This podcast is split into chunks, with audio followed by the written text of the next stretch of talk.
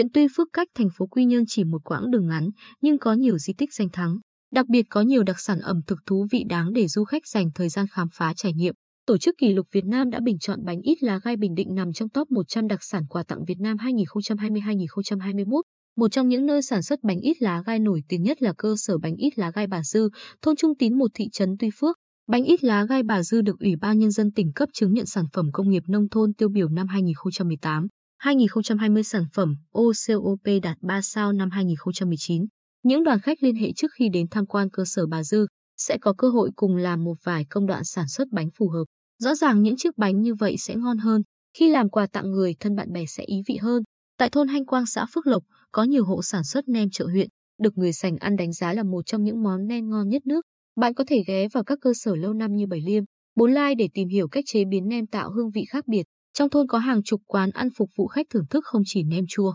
nem tươi nướng, mà còn có thêm chả, chê, bò nướng lá lốt, thịt heo nướng lụi trên bếp than trước quán thơm nước mũi, kèm dĩa rau sống đủ loại, chả giam, bánh tráng, chén nước chấm đặc trưng gồm nước mắm pha loãng với đậu phụng giã nhỏ, thưởng thức một cuốn gói gọn mỗi món một ít, hòa hợp nhiều hương vị khiến khách ăn là nhớ là ghiền. Được nhiều du khách ghé thăm là quán nem chợ huyện Olala, quán có sân rộng, trang trí đẹp, có thể phục vụ các đoàn khách du lịch hàng trăm người đi về phía các xã khu đông huyện Tuy Phước, đến ven đầm thị nại từ thôn Bình Thái, xã Phước Thuận đến thôn Vinh Quang 2, xã Phước Sơn, mùa này phong cảnh trời nước tuyệt đẹp. Tại thôn Vinh Quang 2 có khoảng chục nhà hàng, quán ăn chuyên về các món đặc sản đầm, biển. Nổi tiếng nhất là nhà hàng Huệ Loan, được chứng nhận đạt chuẩn phục vụ du lịch, với nhiều món ngon. Đặc biệt là lẩu cua được thực khách trong và ngoài tỉnh đánh giá là cực phẩm trong thiên hạ. Nếu muốn ngồi ở quán được dựng trên đầm lộng gió với những rừng nước xanh mát để thưởng thức hải sản, bạn có thể đến các quán làng cá, hương nam, gió đầm, biển hồ, biển nhớ. Ở Quy Nhơn có nhiều quán bán bánh xèo tôm nhảy,